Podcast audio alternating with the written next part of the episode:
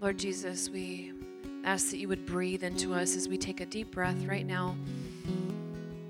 We just let it all the way out. Lord, it's your breath in our lungs. So we just take another deep breath all the way in and all the way out. And Jesus, we surrender to you this evening. We surrender our day, everything that's happened today, everything that's happened this Lenten season already. We just surrender it to you. We surrender all of our hopes to you, our desires to you, our sufferings to you, our sorrows to you, any expectations we have. Lord, we just surrender that to you. And I pray, Lord, tonight that you would fill us with hope, that you would fill us with your healing presence, that your precious blood would come upon each one of us right now, Lord, that you would protect us, that you would heal us, that you would cleanse us. Bring us home to you, Lord. Bring us home, reconcile us to you. Lord, we offer to you once again the, thing that we've been clutching to our heart. We offer to you once again the person that we journeyed on forgiveness with last night. We just surrendered our hearts to you. We thank you, Lord. We thank you for you rain down grace upon us like the rain that's falling outside, and you love us. And Mother Mary, once again, we come to you as your children. You who are the woman who's so courageous and so beautiful, Mother, you are with us every step of the way. We ask that during this time for your intercession, your protection, your guidance, and your blessing, Mama. As we pray together, Hail Mary, full of grace, the Lord is with thee. Blessed art thou among women, and blessed is the fruit of thy womb, Jesus. Holy Mary, Mother of God, Pray for us sinners, now and at the hour of our death. Amen. Our Lady, Queen of Peace, pray for us in the name of the Father, and of the Son, and of the Holy Spirit. Amen.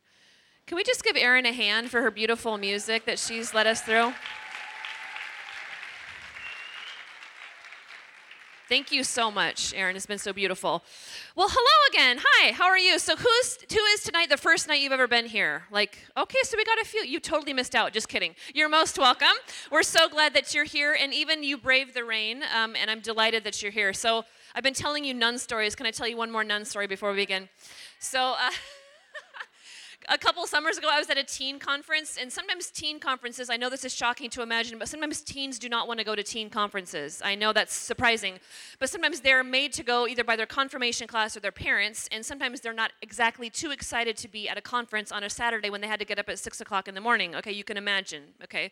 So I was a couple summers ago, I was at a teen conference and this mom came up to me after my talk and she was laughing so hard. And she's like, Sister, I have to tell you, I drug my daughter out of bed this morning. She's 16 years old. She's a junior in high school. I drug her out of bed this morning. She did not want to go. And I told her, Honey, just go. Listen to Sister Miriam. You're going to be fine. Just go, okay? So the girl went, she came to my talk in the morning. And so the mom went up to her. She's like, So what'd you think?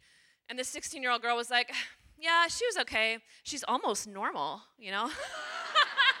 So let me just say, almost normal from a 16 year old girl is high praise, okay? Can I just tell you that right now? So I've got some beautiful things for you tonight, um, but first and foremost, I, um, you probably figured out I'm a huge C.S. Lewis fan, so we're going to talk about C.S. Lewis tonight. But the first thing I want to talk about is he has a beautiful sermon, maybe you've heard of it, called The Weight of Glory. And in his sermon, The Weight of Glory, he has a lot of beautiful quotes in that sermon.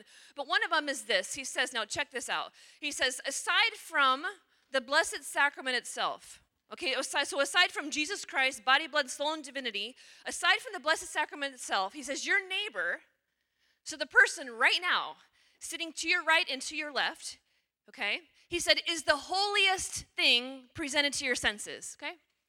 Now, if you live with them and you saw them before coffee this morning, you were like, Not this morning, sister, that was not happening, okay? So, can you do me a huge favor? And every introvert is about to hate my guts right now, okay? But can you just look at the person to your right and to your left, okay? They are the holiest thing presented to your senses, right?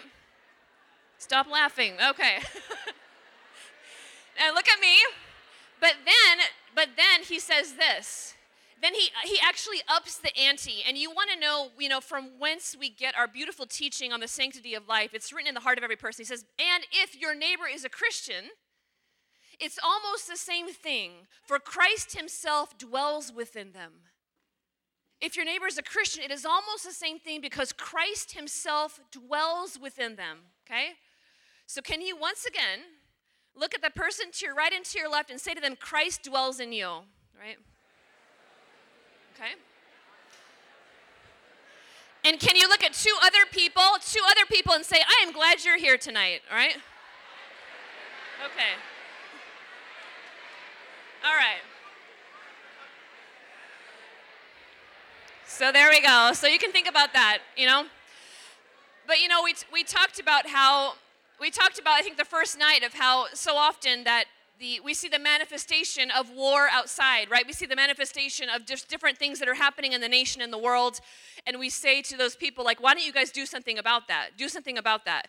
And for a long time, I thought in my life, if like you guys behaved better, I would be different. Like, it's your problem, you know, like get your act together. It doesn't work like that. The conversion always starts here, okay? So, can I just give you just um, a couple things from last night that we talked about? I want to give you some practicals about forgiveness that we talked about last night that you can choose another way. You do not have to be Inigo Montoya and spend your whole life seeking revenge on the person. That you can choose at any time another way. And that part of that is allowing the emotion to come to the surface. Part of that is allowing our hearts to be unfolded. And it's a process, and that's okay. It's okay. Like we said, Jesus is never, you know, C.S. Lewis, uh, Aslan tells Lucy in the Chronicles of Narnia, he says, things never happen the same way twice. Right? Things never happen the same way twice. And in our life, it is the same thing. So maybe last night somebody came to your mind. I heard a lot of stories today about who came to your mind. And somebody maybe came to your mind that you've been struggling with for a long time. And you might say to yourself, Gosh, I've already, I thought I already forgave. I, thought, I already thought I got over that. But remember when we talked about the priest who visited the man in the cemetery, you know, and he says, How do you how do you get over the love of your life? How do you get over these things? It's not about a matter of us getting over it. I sometimes think we do that to ourselves and to other people because we're uncomfortable with the suffering. But it's Jesus Christ coming to visit every facet of your heart. Okay, so we can always choose another way. Forgiveness is a process, it's an ongoing journey. Forgiveness happens step by step as we face each wound. And this is really, really important because sometimes what we do is we try to forgive somebody and just forgive them kind of en masse. And then we wonder why we quote unquote can't forgive them. The true path of forgiveness is forgiving them wound by wound, right? That's why sometimes it takes some time. So, like, some, if somebody came to your mind last night that you've been trying to forgive for years, you might find the next step for you is taking the same person and just starting just one by one, you know, and how did they hurt you? What, what happened there? And you'd be amazed at how the wound is cleansed in our hearts. I had a very wise woman tell me one time at the very beginning of my healing journey, like 14 years ago. She said, You know, Sister Miriam, the wounds that have been inflicted upon you and the wounds that you've inflicted upon yourself are like open wounds. And she's like, And they're infected. And it's true. They're infected. And so, if you can imagine yourself covered in wounds that are infected, and what happens with wounds that are infected? You get very sick, pus starts to form in them. I mean, they're very, they're toxic. And if anybody gets anywhere near them, they're so painful, are they not? And she's like, you know, when wounds heal, sometimes when wounds heal, they leave a scar, right? So when you see Jesus Christ, there's a reason why Jesus Christ comes not with scars, but he comes with open wounds. But his wounds in the resurrection are not signs of torture and death, they're signs of resurrection. And our founder would always tell us, the founder of my religious community would always say, Jesus Christ rose with his wounds wide open so you could go inside of them and find healing. Right? So at any time, you and I can go inside the wounds of Christ and find healing. And she said, You know, scars, when they heal, sometimes you'll have scars, and sometimes you will always have in life a tender place of your heart. And she's like, And that's okay, because scars will not kill you. Open, infected wounds just might. So, in our journey, my dear friends, it's really not a matter of kind of like the question that John Paul II asks in the theology of the body. It's not a matter of, will I give the gift of myself in love? That's not really not the question because to be human means to give the gift of ourselves is to be a self gift. The question is, how will I give the gift of myself in love? So, really, the question, if we really want to transform this Lenten season, and not just this Lent, but for the rest of our lives, the question is not, will I deal with my stuff or will I face my, my pain, will I face my sorrow? This is really not ultimately the question. The question is, how will I respond? And I have a wonderful spiritual director who's just an absolutely amazing human being. And he's the exorcist for his diocese, one of the exorcists for his diocese. And I've learned so much from him just about the journey of the soul and how the hierarchy of, of love and how Satan comes to steal, kill, and destroy. It's so good. And he said, You know, sister, sometimes in our lives we have wounds that have happened to us. And the natural question for the human person is why? Why? Isn't that the age old issue with God, generation after generation after generation after generation? If God is so good, then why did these things happen? And we know it all very personally. We know that. And that's the question that continues to just tug upon us, which Satan loves to exploit in our hearts. So the question many times to the God is, why did you let this happen? If you had been here, like, you know, like uh, Mary and Martha, Lord, if you had been here, none of this would have happened. And how many times in our life have we cried out to the Lord and said, If you had been here, I wouldn't have died. My brother wouldn't have died. This wouldn't have happened. Where are you? How can God be so good? And Jesus is just so kind in his strength of where he just comes into our life and he takes on everything upon himself and to set us free. Because Christ is present at every single moment, and everything that has ever happened to you and to me fits into the palm of his hand, and he will use it for good. So ultimately, the question, my dear friends, is what my spiritual director is always reminding me of is the question is not, why did this happen to me? He said, the spiritually mature person asks not, why did this happen to me, but how will I respond now? How will I respond now? And you and I can spend the rest of our lives, and I say this in, in deep reverence to your story and to mine as well. You and I can spend the rest of our lives blaming everybody else for our problems. That's an option. Not a very happy one, but you're most welcome to do that, right? Or, or, little by little, to pray for the willingness to be willing, to be transformed, through the suffering, through the death, and through the resurrection of Jesus Christ. And I don't know about you, but I think that's a much better option, right? So really the choice is ours, and the Lord gives us that freedom to, to choose that path. Like we talked about last night, sometimes the person that we need to forgive most, so to speak, is ourselves. So many times, what happens is we've done things in our life that are so shameful to us, and we've been to confession for them, or maybe they're unconfessed sin in our life. unconfessed sin is a killer of all kinds of joy in our life. I just want to say that to you. So, if there's parts of your story that you have never confessed, I would highly recommend this Lent really just going and making a good confession because the Lord comes to speak to these deep places. And like we said, we have ourselves by the collar of our shirt, and what's happening underneath that is just like the same thing that's happening when I can't forgive somebody else.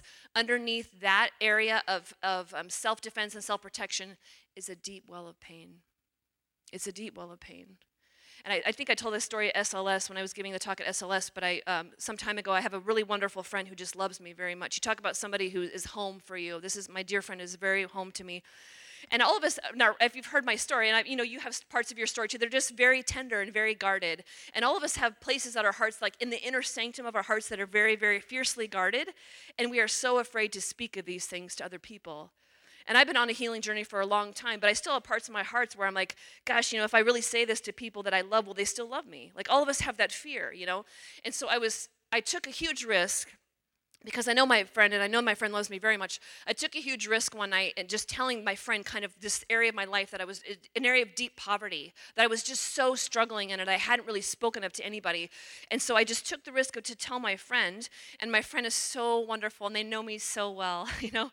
And so they listened to my story, and not only did they receive what I said, they affirmed what I said, and then they took it one step further and actually talked about something much deeper that I didn't want to admit to and they said it in love they said it in truth but my first def- my first reaction was one of self-defense. I was like i know that. Thanks for pointing that out. Like i just said that you know? Like thanks a lot you know? And it was just you know and i could, i started to cry and i was like i don't you think i know that about myself? Like i know that about myself. It's an area of deep poverty. I cannot fix myself which is just so eloquently wonderful that i can't fix myself you know? All i can do is sit at the foot of the cross and ask the lord to heal me. I said don't you think i know that and my friend is so good. Not, not deterred at all by my self defense, not deterred by my just kind of like outburst. And my friend looked at me and they said, Sister Miriam, do you not come and sit with me in these places of my heart? The places where I am poor, the places that I can't fix. Do you not, in your kindness, love me and come and sit next to me in these places and bring me to the Lord? And I said, Of course I do. I love you. like, there's nothing you could ever tell me that would ever cause me to turn away from you. And then my friend said this, and it forever changed my heart. My friend said this Then will you not let me do the same for you? Will you not let me do the same for you? Will you let me sit with you here in this place that you find is so shameful? I'm not ashamed. I'm not afraid of this part of your heart, and I love you. Can I just bring you to the Lord here? Is that okay? And that's what we call bringing all the parts of us into communion, because that's what Jesus is about. That's what healing is about. Healing is not some weird fringe movement on the church. it's about healing. It's about making, that's holiness. It's making us whole. So you and I are not living disintegrated lives. This side of the fall, we are disintegrated. We have this over here and this over here and this over here. And Jesus Christ is coming to make us whole. He's coming to reconcile us, okay? So, if we could kind of revisit the very first night we talked about, I gave you an excerpt from Pope Francis's letter for Lent, which I would highly recommend that you read.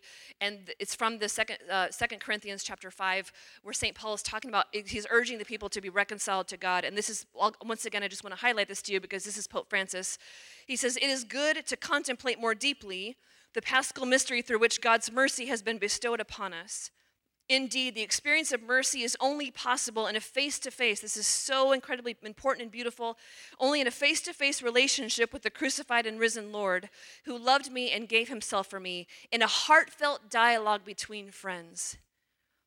And what does Jesus say to his disciples in the Gospel of John? He says, I no longer call you slaves, I call you friends. Do you know what the classic definition of friendship is? The philosophical definition of friendship is shared goodwill shared goodwill. And, you know, uh, um, Aristotle talks about different kinds of friendship, right? When we talk about friends like this, these are friends, that, friends share hearts. Friends, quote unquote, waste time together. Friends know one another by even the gaze that you look upon them with. They know. Friends know. And he's not here to lord it over us. It's just so beautiful how Jesus comes into the world naked and vulnerable, and he leaves the world naked and vulnerable. And in that, he's teaching us what it means to be human. Jesus Christ has no self defense mechanisms, no self protection, no facade. What you see is what you get. And people found it unnervingly beautiful. And I really believe that's why the little ones who had eyes to see and ears to hear would flock to him, would flock to him, and they would find comfort and refuge there. And that's how he encounters you and I. And his desire, like we said, is not to not to you know stay here at the surface level, at the level of the symptoms, Christ wants to come to the root of your tree, to the core of who you are, your heart, as we've talked about, and encounter you face to face. But sometimes in our journey, I think we'd all have to admit we have different reactions uh, to that kind of face to face encounter. And if you are a Narnia fan, you're going to love this, okay? So um, this is actually a painting a woman did. It's actually very beautiful. And this is Aslan and Lucy, and you see them by a stream here.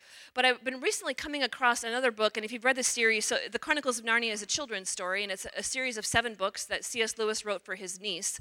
And it took him 10 years to write the series. And in the very beginning of the introduction to The Magician's Nephew, he writes in the foreword to the book to his niece, one day, he says, one day you'll be old enough for fairy tales again, right?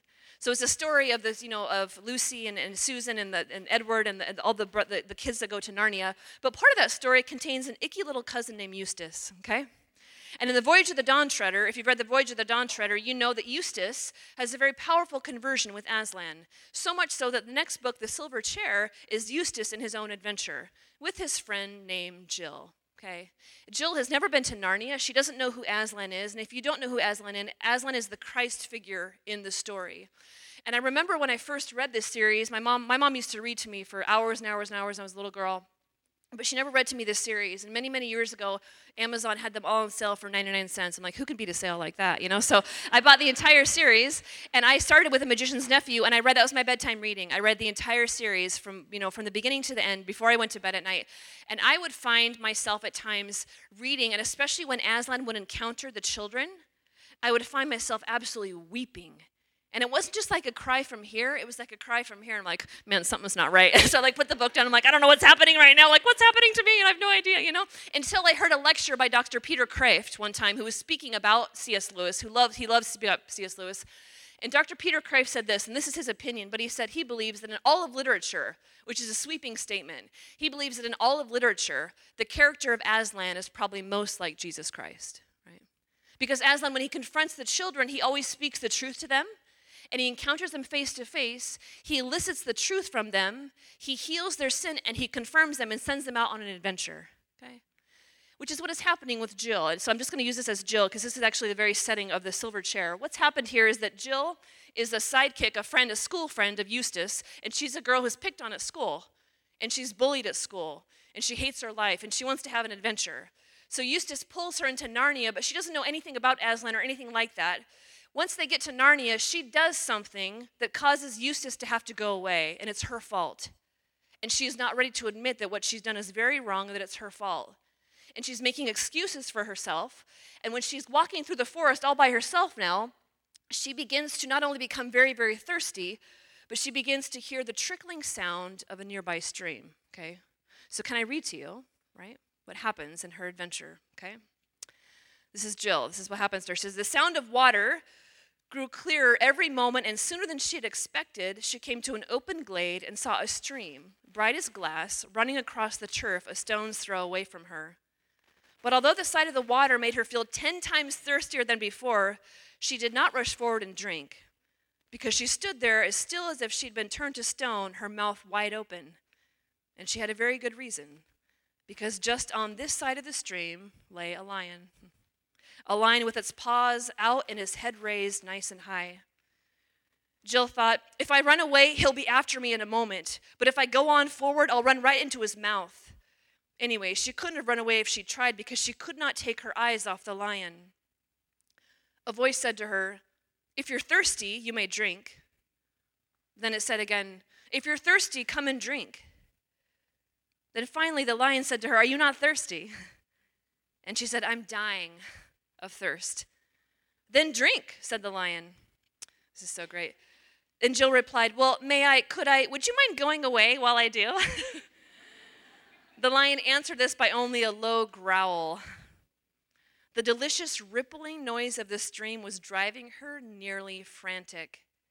Will you promise not to do anything to me if I do come and drink? said Jill. I make no promise, said the lion. Jill was so thirsty now, you're thirsty too now. Jill was so thirsty now that without noticing it, she had actually come a step nearer to the lion. Do you eat, little girls? she said. I have swallowed up boys and girls, women and men, kings and emperors, cities and realms, said the lion. Well, then, Jet, said Jill, I dare not come and drink. So the lion replied, Then you will die of thirst. Jill replied, Oh dear, coming another step closer. well, I suppose that I must go and look for another stream then. To which the lion replied, There is no other stream there is no other stream. In our life, do we not spend so much of our lives looking for another stream? Some place where we can ideally satisfy our thirst, right? So we think what we can, we can get what we want. Or maybe what happens is, is we have to go through the heart of Christ, and we're like, "Can you just go away for? Can you like go away for a little bit? It's so great. This is what we all do. Can you just go away for a little bit? You know? Do you promise not to do anything if I do come near to you? It's just so wonderful. You can see her immense self protection. And you see the Lord there saying to her, There is no other stream. There is no other stream for us, my dear friends. to whom shall we go? To whom shall we go in our life? And we are just deeply, deeply thirsty for the living water in our journey in our soul. And you know this so well because it's etched in your deepest dreams and your deepest sin. We're so thirsty. We're longing for an encounter. So when the Lord comes to us face to face, does He not surprise us at times? And many times in life, when we end up in certain places in our lives, do we not say, I didn't sign up for this? I didn't sign up for this. Couple summers ago, I was, I was working on a talk for teenagers, and I came across this tweet that was actually going viral as I, it was in my timeline. It was going viral as I found it. I, I'll read it to you. I know it's kind of the small print. But you see there a man who is cradling a woman. And this is what this young woman wrote. She said, My parents have been married for 34 years. My mom is in the final stages of young onset dementia. She was diagnosed five years ago at the age of 53. My dad cares for her full time. She doesn't always remember his name, but she knows she is safe with him. And if that's not true love, I don't know what is. To this day, this tweet has over 100,000 retweets. It's got a half a million likes on it. And it's got thousands of comments in the comment box. And I started reading people's comments because a month after she posted this, her mom passed away. And she passed away just like that, surrounded by love of a man who made a vow to her, who made a covenant with her 34 years ago, and who was faithful to the end and it's very interesting in the comment box you know you can see you can see people's you know kind of their profiles and you can see they have all these different ideas of what marriage is and what women are and what men are every single one of them resounded and resonated with this picture because in our hearts we know this is true in our hearts this is how we long to be loved and can I just point out to you just the body language of just this paint or the, of the picture? And you see the father there sitting just, and he's a large man, isn't he? And he's cradling his wife in his arms, and you can tell that she's sick. She looks like a little girl almost. and she's resting in his heart. And for, for you to put your head on somebody's heart and to be nestled there takes a lot, a lot of safety and a lot of courage. It's a place where you can tell that she's home. And I love that the dad is looking right into the camera of his daughter's, you know, phone as she takes the picture. And you can just see the way his body is, just the way that men's and women's bodies are different. Like the way the bodies of a man is just so much larger and it's, it's you know, more angular, but it's meant to protect. And you see him gathering his wife and her brokenness and her fragility, and he's, he's, he's refuging her, he's harboring her. And I can guarantee you, 34 years ago on their wedding day, whether they got married in a church or they got married someplace else, I guarantee you neither one of them knew this was coming. And probably both of them said, I didn't sign up for this at some point. I didn't sign up for this. And yet, what happened? And all the things in life they didn't sign up for, they remained faithful. And that is a very beautiful thing. And you see just the masculine genius here of a man. Uh, the, the strength of a man is to be able to lay down his life so others can live. That is the masculine genius. And the way the man, his body, his mind is ordered, where he thinks linearly, he sees in the long run. His, his emotions are less varied than women. Women, you know this very well. You know, we as women, our bodies are soft, our bodies are round. We bring people into us. We usually smell better than men, but that's a different story. Okay, but like you know, and you see this beauty, this reciprocity, and you see this man who no longer received anything from his wife. That she forgot his name, and she got so sick that she didn't know who he was. And he was faithful. He was faithful. Can I just call out to the men, gentlemen, dads, first of all, dads, your children need to hear from you. Your daughters and your sons need your blessing. A man gives strength, tender affirmation to his children. He's the one who affirms them, he's the one who guides them, he's the one who strengthens them, who set them on their way to make them strong in the world. And your sons need to hear from you. Your sons need to hear how strong they are, how they can do it, how you believe in them, how they don't have to perform for your love.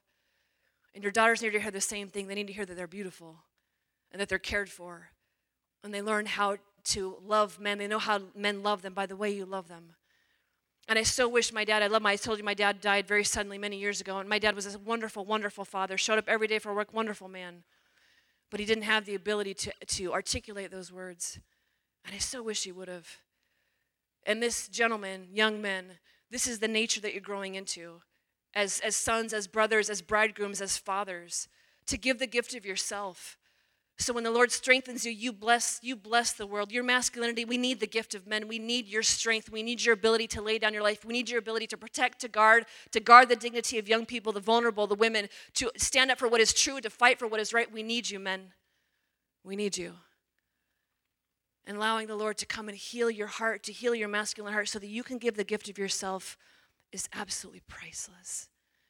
And as much as I do a lot of women's ministry, I do a lot of ministry to priests and seminarians and things like I just hear a lot of stories. And I can tell you that we need the gift, we need the gift of masculinity more than anything in the world today. And when that happens, when men and women are rebuilt together, it's not one or the other, but we're rebuilt together.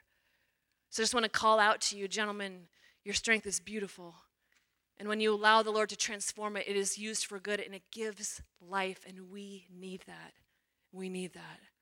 And that's what you see happening here. And that's why that photo resounds that every single one of us wants to be loved like that, where we can be so vulnerable and so broken and so little and still find a place to call home. Because that's how God loves us. That's how He loves us. And that's why it echoes so deeply in us, right? John Paul II, in his first encyclical, The Redeemer of Man, I quoted a bit for you on Monday night about how we need love. This is a wonderful quote from the same document. He says, The man who wishes, or the woman, the person, who wishes to understand himself thoroughly and not just in accordance with immediate, partial, or often superficial and even illusory standards and measures of his being, he must, this is so beautiful, he must, with his unrest, his uncertainty, and even his weakness and his sinfulness, even his life and his death, draw near to Christ. He must, so to speak, enter into Jesus with all his own self. So there's not one part of our hearts, my dear friends, there's not one part of our heart that's left outside of this communion. That the Lord brings everything into communion. Because often, you know, and Pope Francis says that. He said that a couple years ago when he was talking about the sacrament of confession. He was talking about the year of mercy. He was like, Do we not get tired? We sometimes get tired. I think all of us get tired of going to confession and confessing the same thing. You know? We get like we get tired of it.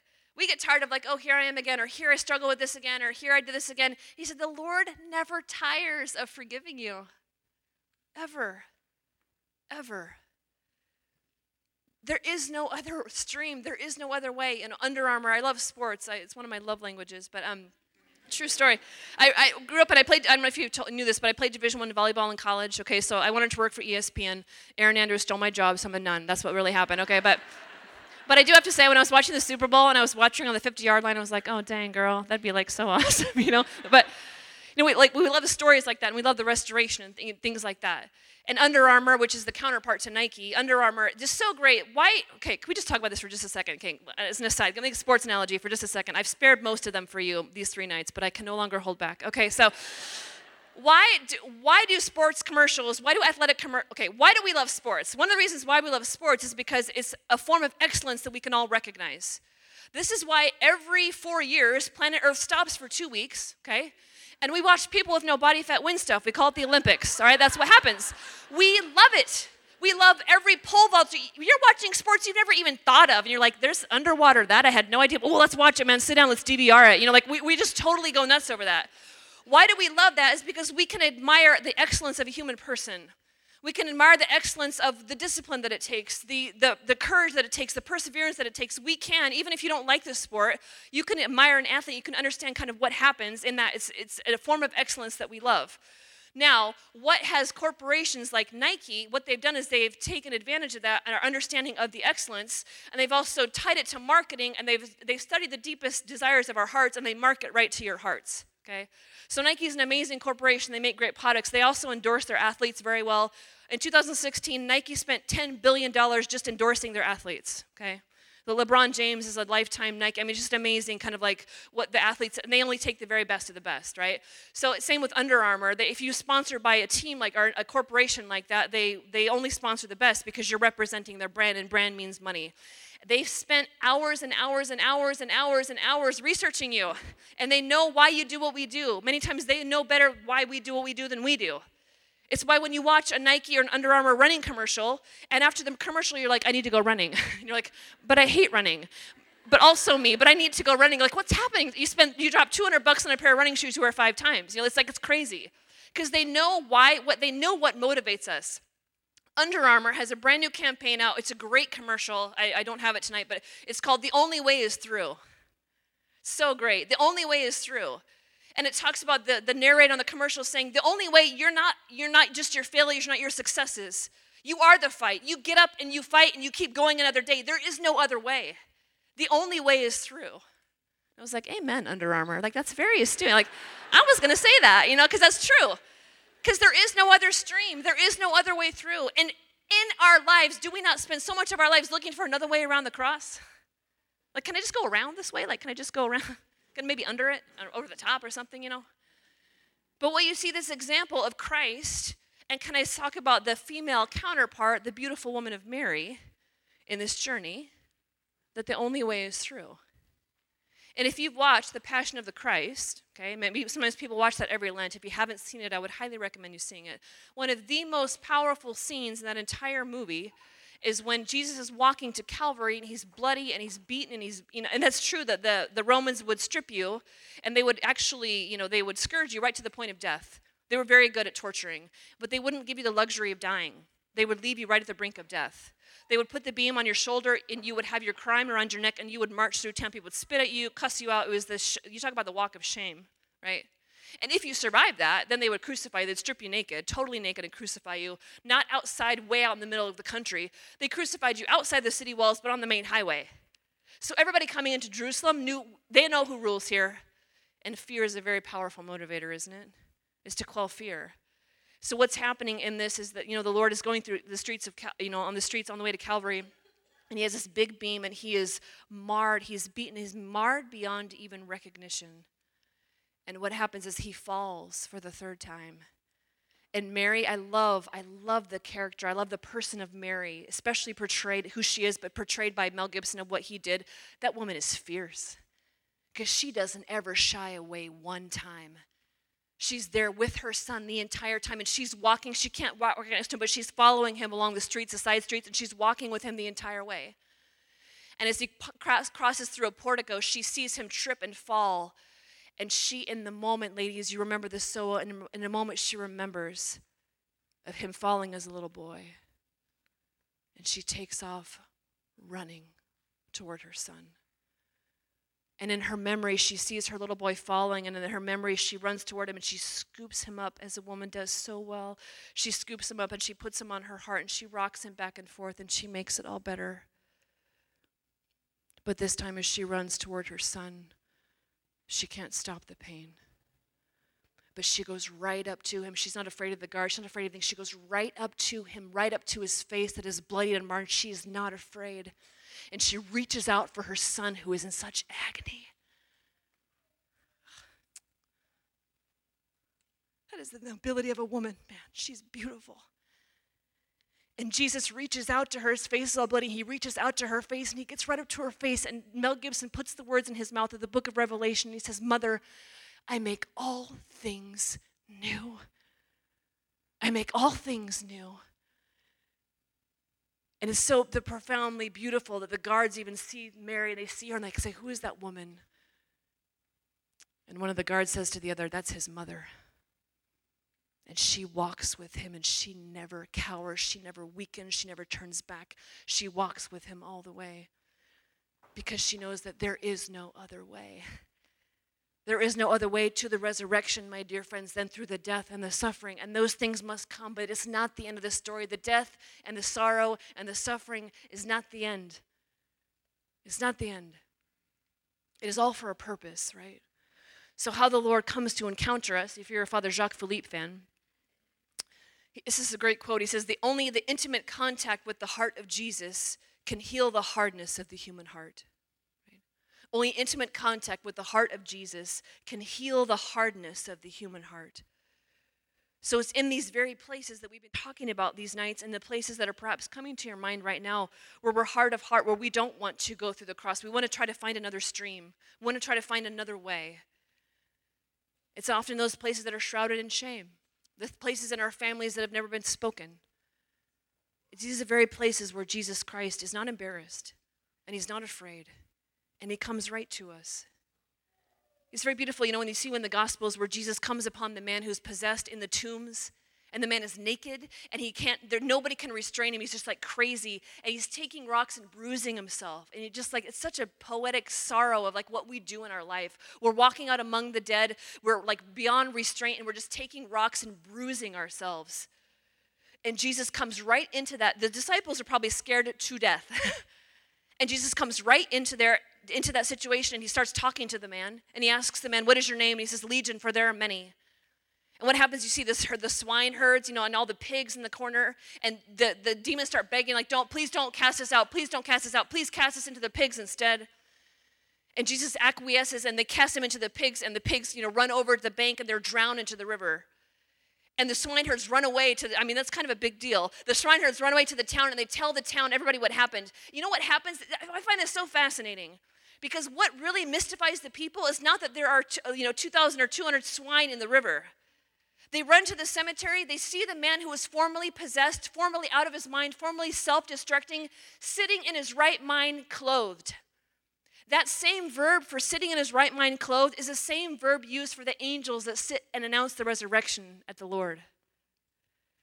They see that man in his right mind and clothed, and that they lose it. They lose their ever loving minds after that, you know? And they beg the Lord to leave. So, where in our lives, where, where in our lives, my dear friends, because the Lord is so kind to us, where is He coming today? Where is He coming this Lent in your life to heal the hardness of your heart? Because we talk about intimacy, and that means we talk about being home, being seen, like we talked about the first night, being seen, being known, being loved, a place where you and I can rest. And if the heart of Christ is not a place where we can rest, shall we not ask Him for that grace? Places where we don't trust the Lord. We have to be very honest. We all have places in our life we don't trust the Lord, where we don't depend on Him, where we want to take care of ourselves, where we want to control or dominate or manipulate. And the Lord is asking us to surrender because He makes, he makes all things new. So, in your journey, where is that for you? Because when we do this, when we allow this transformation to take place, what happens is more and more in our life, hope is born. And so, I want to talk about hope because we have an idea, like we have an idea of forgiveness, we have an idea of hope as well.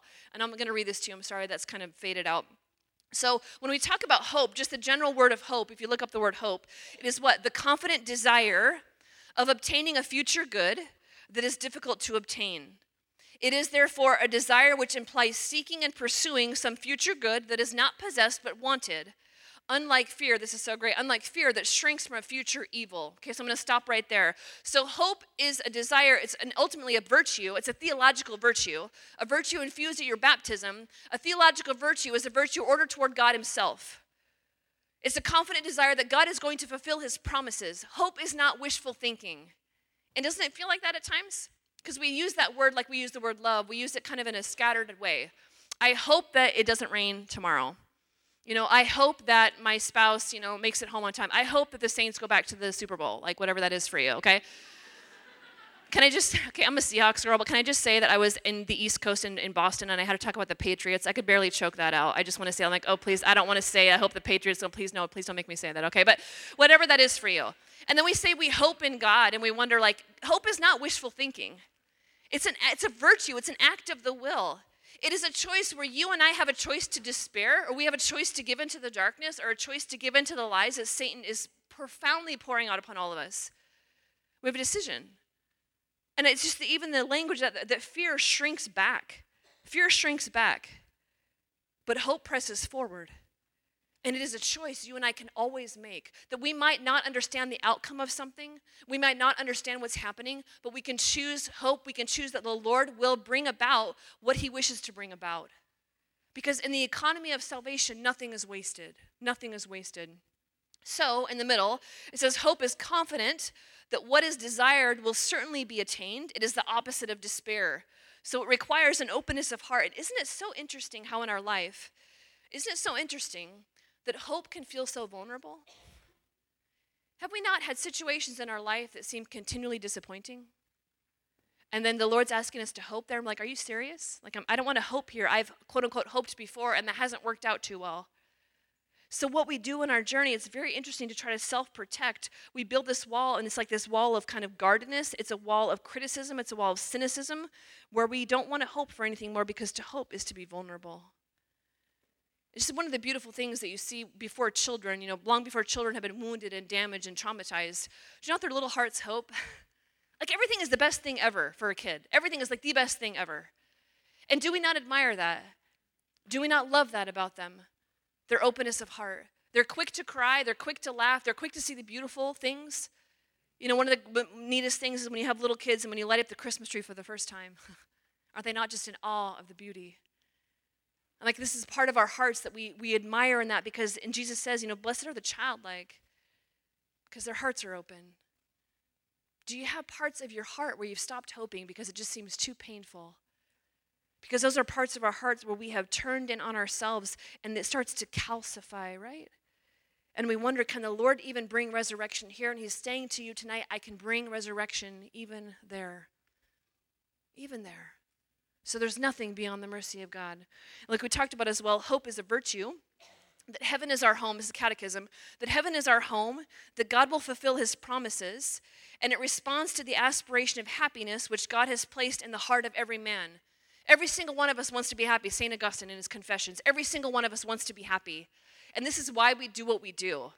And many times the happiness that we're seeking is illusory and we kind of go down a different path. But in our hearts, we want to be happy. Like we said in the very first night, we are made for communion and relationship. And this is why the best moments of our life have to do with communion and relationship, and why the deepest brokenness of our life usually has to do with isolation or death or despair or brokenness. It's written here. It is written here. And so, what the Lord does, what He comes to us, especially in this Lenten season, is He's drawing us. We're not going out into the desert on our own, thank God. He's leading you out into the desert. And his desire is to make all things new. All things new. So that we, like we've said before, we are not the same person on Easter Sunday that we were on Ash Wednesday. That we are made new. And then we continue to walk in this way. This is the way the Lord desires to transform us, okay? So, like we said, we talked about the only way is through. Okay, so how and what manner should we continue? And this is the continuation of, of John Paul's quote from the Redeemer of Man. He says, To this question of how we should continue, to this question, a fundamental and essential response must be given. Our response must be our spirit is set in one direction. The only direction for our intellect, will, and heart is towards Christ our Redeemer, toward Christ the Redeemer of man. So what he's saying here no uncertain terms is there is no other way, there is no stream, and the only, the only way is through. The only way is through. So, where is the Lord calling you today in this season to take one more step forward? Because His mercy is quite surprising. And I've shared with you a bit of my story over the last couple of nights, but one of the things that I, uh, that I sometimes share with audiences is, as I, as I told you, I had a very troubled life for a long time and a recovering addict and things like that. My mother, uh, one of the reasons I'm a sister today, a religious sister today, is because of the intercession of a very wonderful and holy priest. And it is to this day why the priesthood is the deepest love of my life. I love the Catholic priesthood. I believe in the, the yes of one man that changes the course of the lives of so many. The other reason why my sister day is because of my mother, my chainsaw bearing mother. Okay, so you can imagine that, right? And my mother, God bless her, like we said, she and I did not get along for a long time. And my mother had finally, when I got to college and I was doing what I wanted to do, you talk about the hardness of heart and the, the inability to resurrect or not even wanting to resurrect. My mother had just finally like went head to head with me and I was making a decision in my life my mother didn't want me to make and I'm in college. I'm in, in, Nevada, in Reno, Nevada, and she's out in the Portland, Oregon area, and she's calling me on the phone, just seeing what I'm doing. And I'm like, stop, just stop it. Like, stop. Just leave me alone. Stop it. And she says, if you do not do something different, if you don't make a different choice, we will financially cut you off. And I said, okay, you go right ahead. You know, go ahead. And I was quite poor for quite some time, okay, because she meant it. So she financially cut me off. And then my mom said, she upped the ante. Mom's like, if you stop, if you don't stop doing that, if you don't make a different choice, your dad and I, oh my, God bless my mom. My mom said, We're going to disown you. We will disown you. You will not be welcome at our house. You will not be welcome at any family function. If you do not make a different decision about this, we will disown you. Now, I'm not recommending any parent do that, right? But I said to her, Can I think about that and get back to you? Let me, let me think about that, right? But my dad, my sweet father, like I said, had said nothing. He did not want to get into this battle between his wife and his daughter. He just didn't want to. And I, w- I wish he would have, but he just didn't know how. So he just said nothing. And one weekend, my parents came down to Nevada, where I was going to school. My parents came down to school. And it was the first time, I think, that my dad finally saw with his own eyes the dysfunction of the life that I was living. And my dad didn't say anything to me about it. But my parents went home. And I thought that that's where the story ended. But it wasn't until after my dad passed away, as soon as the Mass was over, as soon as the Mass was over, as soon as the priest had walked out, my mom said, I want to talk to you, sit down. And my mom sat me down, I thought she was going to tell me that she was sick like my dad. She was very serious. She's like, You sit down. She's like, I want to tell you a story. She's like, Remember that weekend when your dad and I came to visit you in college? And I was like, Yeah, it was so awful, I couldn't forget it. She's like, Let me tell you the rest of that story. She's like, Your dad and I went home after that weekend, and your dad looked at me and your dad said to me, I just can't stand it anymore. I can't stand the life that my daughter is living. I can't support it and I won't support it anymore. And I don't know what to do. I just can't do this. And my mom knew for my sweet southern father to finally say something that she knew how heartbroken he was. And my mom had already financially cut me off. She threatened to disown me, and I was like, don't tell me what to do and I was made in a massive dysfunction, like living with pretty much a second guy, active alcoholic. I mean, my life was a train wreck, train wreck. And I was like, don't tell me what to do. I don't have a problem. So that night, my mom got out of bed after talking to my dad, and my mom did the last thing that she could possibly think of. And in the basement of our house, uh, we have a beautiful statue of Our Lady. And then my mom got on her knees before her, and she gave me away to Our Lady. And she said, Mother, this is your daughter now. Like, I, I don't know what to do with her. She's out of control. I can't help her. I can't cure her. I can't heal her. I, I don't know what to do with her. And I, I, on this night, I give you my daughter and I ask that you would be her mother. I pray that you would watch over her, that you would guard her and guide her. I give her totally to you. I surrender her to you. That night, mom was on her knees. And that night, she begins to pray and fast for me, okay?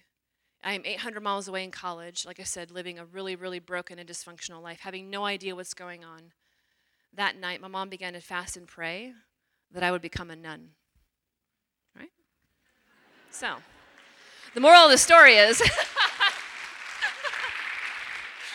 Watch out for the prayers of moms. Really, that's really the moral of the story, you know?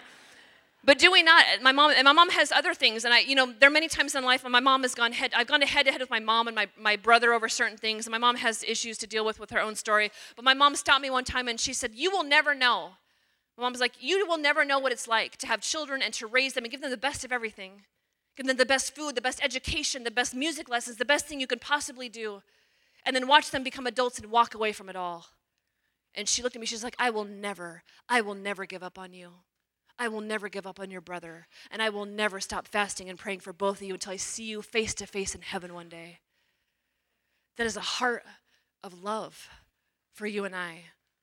So, my dear friends, there is nothing in our journeys that is beyond the mercy of God. He is so wonderfully surprising, even if we don't see it the way we want to see it this side of heaven. Okay? So, with that in point, if we could just talk about our talk about Lent, okay? And talk about, like we said, the disciplines of Lent.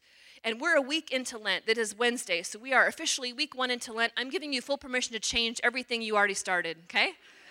Because I want to just want to invite you to think about something because when we talk about prayer, fasting, and almsgiving, it's ordered toward healing. Okay, so we're not doing things just to do them, and we're not doing things just to, you know, kind of avoid stuff. Because, like we said, prayer heals our relationship with God. It heals our relationship with God because we're face to face in intimacy with Him. Did you know that every single time you pray, you come in contact with the Lord? Did you know every single time you even go into the chapel? Because I love being, it's one of the million reasons why I love being Catholic.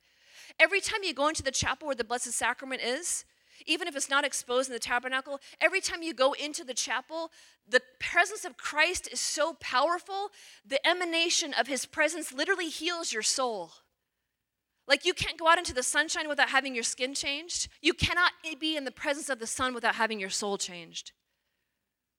Just going and sitting there and just like quote unquote wasting time with the Lord is a transformative thing.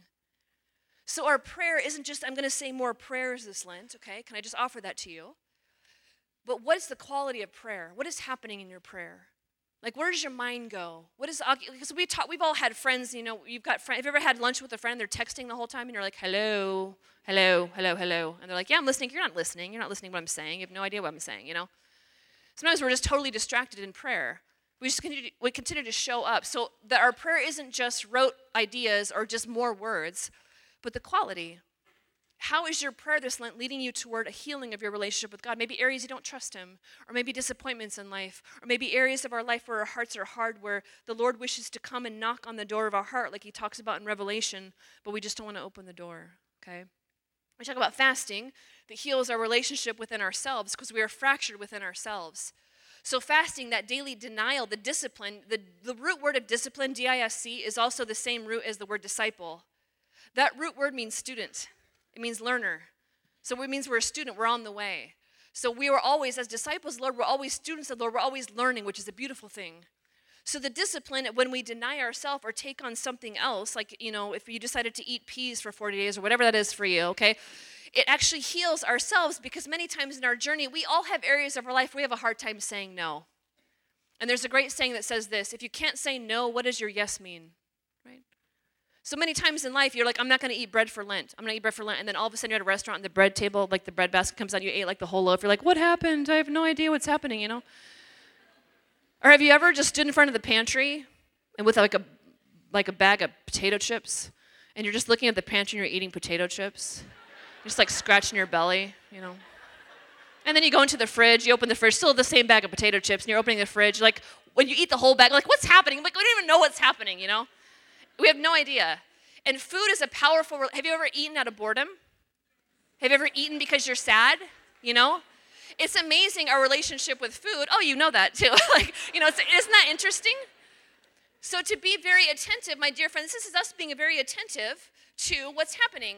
And when we are hungry, so to speak, or when there is something that you have given up for Lent, which is a, what it signifies is it signifies something deeper. So, when you are hungry, it reminds you of the hunger that is the hunger for Christ. It's the hunger for the stream, it's the hunger for Him. It should be hard. It should be difficult. It should challenge us, at least in some way. So when the hunger comes to the surface, it reminds us of what? Like we said before, Lord, why am I doing what I'm doing? What's happening here? And one of the best ways to offer fasting or anything that we've taken on for Lent is to offer it for somebody else. Because many times you won't do something for yourself. Like you'll eat the whole loaf of bread if it's just you, okay? But if you're thinking about your neighbor whose marriage is about to implode, could you not offer that up for them? You know? And it's amazing how we said, like, grace, there's no such thing as a private sin, there's no such thing as a private virtue either. That you and I help each other. So in your fasting, kind of what, what's happening, just so we're very attentive, like what's happening? What is that leading you toward? And lastly, in the area of almsgiving, almsgiving heals our relationships with other people. Not only is it giving monetarily, which is really important, but also, you know what the best, you know one of the best things you can give to somebody as an alms is the gift of your presence and your time. To be totally present, which means you put the cell phone away and you just sit before them and you just listen and receive. That sounds so simple, that is so shockingly rare. that is so shockingly rare. And do we not in our journey, do you not, if you ask yourself this, do you not just want to sit with somebody at times who just receives you? And yes, it is a reciprocity of a friendship, of a conversation, but somebody who is completely attentive to you? We all deeply desire that, and it's such a it's such a precious commodity, and it's just absolutely so rare. Because most of the time we're distracted. So in your alms, how are you giving to others? Are you giving out of your excess? Are you giving out of your need? Are you giving just just to be very I'm just just things for you to think about, right, on this journey of kind of like what's happening and is it ordering me toward healing with others? Because if the giving of alms is making me cranky or something, I might want to take a look at that, kind of see what's happening there, what's happening in our hearts, and why is that happening. So the discipline, what it does is it helps transform us. Okay, can I give you just a couple tools for your toolbox? And I have a little video I want to show you. Um, the number one book I recommend across the country, people ask me all the time, like, what's a book on healing that, I'm, that I would recommend? The number one book I recommend across the nation on healing is a book that you see there called Be Healed by Dr. Bob Schuchts. Dr. Bob Schuchts has been a mentor for me for many years. He was a marriage and family therapist for over 40 years, and he's an ardent Catholic, one of the holiest people I know. And that book is about a journey of healing, about his own family, but about just being with clients. But he sketches out the nature of the soul, the wounds, like we talked about last night, the lies we believe, how those things are implanted. It's a wonderful, wonderful book. I would highly, highly, highly recommend it. He's the founder of a ministry called the John Paul II Healing Center. They're going to be here in your diocese in December, right? They're going to put on a retreat called Healing the Whole Person. I think it's the second weekend of December. And if you, once you get re- word of that, you can go to their website. Their website is JP2, like JPII, healingcenter.org. I would highly recommend signing up.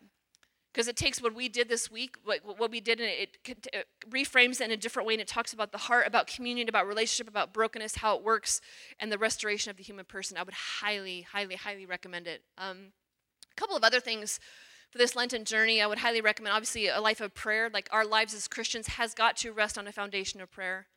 So that means we have to make time for it. It's not like a, it's not a thing, well, I'll do it when I get around to it. We must. We must make time for it. Because you know what people want? You know what people want uh, from professed Christians, professed believers? It's something that I realized a long time ago when I started speaking. I've been speaking for over 10 years now. It's something that I learned right away, and I hope I never forget it. At the end of the day, people do not want to meet me. Thank God. they don't. They want to meet Christ. They want to have an encounter with the living God. And they have a right to come to me and find Christ in me. And that's what prayer does. People want to look at us and they want to say, You're a professed Catholic, you're a professed Christian. Do you live any differently than anybody else? They want to see that because they want to see the hope. They want to see what has the Lord done for you? What is the Lord doing for you? Even in your life when it's messy, because nobody's life is perfect, but what is the Lord doing for you? And your witness, my dear friends, you're a witness of being faithful day in and day out. And when you fall, you get back up, you go to confession, you, you know, you, you, you community outreach. This is so powerful because it's so antithetical to the world that says, get what you can get while you can get it, and to heck with everybody else. Christianity is a completely different way of life. And it is life that has stood generation after generation after generation after generation, and the gates of hell will never prevail against it. That is an offensive, not a defensive position. That's what Christ comes to establish in us. So, you and I, our lives, a life of prayer, make, having that be the foundation of our lives, receiving the sacraments, community gathering, whether that's a Bible study, a prayer group, something that you're doing in community, Christianity is not meant to be lived in isolation. Right? It's a fellowship and investing in your parish. And can I just say, I speak, like I said, I speak to a lot of parishes and a lot of people across the nation. Y'all have something amazing here at Wisdom. Can I just say that? It is absolutely beautiful. And just the, the young people, everybody that's coming, and all the life that's coming from it. When you invest monetarily, when you invest your time in places like this, beautiful things grow. And it's so edifying to me. I can tell, I can tell when I walk in as a speaker the openness of your heart, and you are amazing. And I can tell all the work that's been done here. And I just want to encourage you to continue to invest here at Wisdom and what's happening, the beautiful things that are happening, because it's profoundly affecting people. Because I hear stories all the time of what happened in their college parish, what happened with focus missionaries that they changed their life, what happened with the life of the daily witness of people that came that minister to them. It makes such a difference. Such a difference. So, where, right, as in this journey where we are right now, okay, so we're kind of like back where we started. Right now, as you sit here tonight, okay, and what the Lord is saying to you, I'm always about the one thing. So, what is the next right step for you? What is the next thing for you? Not as your life as you wish it was, or if it was this, then this would be this, but as it is now. That we're embracing our life as it is now, and how, we're, how will we respond now, okay? So I just want to show you a little commercial by a group of people that they sit these adults down and they ask the adults one question. And I think you might find you'll be able to answer this question very easily. But it's just an interesting kind of take on the human person and kind of where we often find ourselves. So here you go. Hello? We want to ask you one question. If you can be any age, what age would you be? Um, That's a curveball. That's a pretty good question. Um, hmm, I think 17. 20. 16. Well, when I'm older, I get to have a sweet 16 party. I want to work on a computer. You finally can drive. And you get to go to every party you want to visit. Who doesn't want to be older when you're, you know, 12? After you get over 18, after you get over 21, you stop wishing you were older and start wishing you were perhaps a bit younger. I would like to be 15 again. 16. where your mom, my mom cooked for me every night. Puberty was fun. I went through the girls and the pimples and dates. Not having a shave was great. You were just kind of finding yourself, but you didn't have to live in the real world by yourself yet. Seven years old because like you don't have anything to worry about. Worst thing that happens is you have like blisters on your hands. The body isn't quite as resilient uh, when you're 44 as it is when you're 24. As of right now, obviously there's still some things that I wish I could have redone better or done differently. So, you know, just wanted to, I wouldn't mind going back to two. Let's just start it all over again, see, see what I can do with it. We've been asking everyone the same question. Okay. If you can be any age, what age would you be? You know, that's, that's a difficult question only because I was in a hurry to get through life. Consequently, many of those uh, years are a blur. We don't want to go through life having regrets. And uh, at least for me, um, you know, my regrets uh, were a result of not being in the moment. Do you like being your age? I love being 80. Even though maybe considered the autumn of our years, just think how beautiful autumn is. I like to be five because I just started school. I like the freedom that I have now. I have a lot more freedom than I did before. I've grown a lot. I feel like I'm not dependent on any, like people for physical things. Still have like so many years to really figure yourself out. There's an authority that comes to saying you're 25 without sounding too old. You can take chances when you're a little bit more established in life than you can when you're, you know, in your 20s and even into your 30s. One thing I've learned about life itself. Take it in. You're really not missing out on anything. Embrace everything that you can about your life as it is today.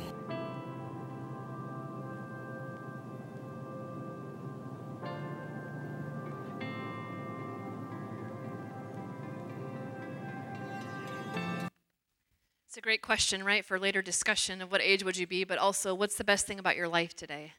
What is the best thing? What is God doing in your life today? What is the resurrection in your life today? And where is He leading you? Um, I'm going to give the last word to Pope Benedict. Uh, he says this this is from his very first homily as the Holy Father. He says, Are we not perhaps all afraid in some way that if we let Christ enter fully into our lives, if we open ourselves totally to Him, are we not afraid that He might take something away from us? If we let Christ into our lives, we lose nothing, nothing, absolutely nothing of what makes life free and beautiful and great. And it is only in this friendship is the great potential of human existence truly revealed. So I bet that this last three days have been like drinking out of a fire hydrant for many of you, right? And there's a lot. But the really beautiful thing about how this mission is going to end tonight is actually we're going to have adoration in the chapel. So this is a time for you, if you want to, to go sit before the Lord, to take everything that has happened these last few days, and you go sit before the Lord and let Him speak to you about it. Let Him speak into your heart. Let Him speak into your journey. Let Him speak into your Lenten, your Lenten adventure with Him, where He loves you, right? So there, there is no other stream, my dear friends, and amen to that, right? And amen to that. So let's pray, huh?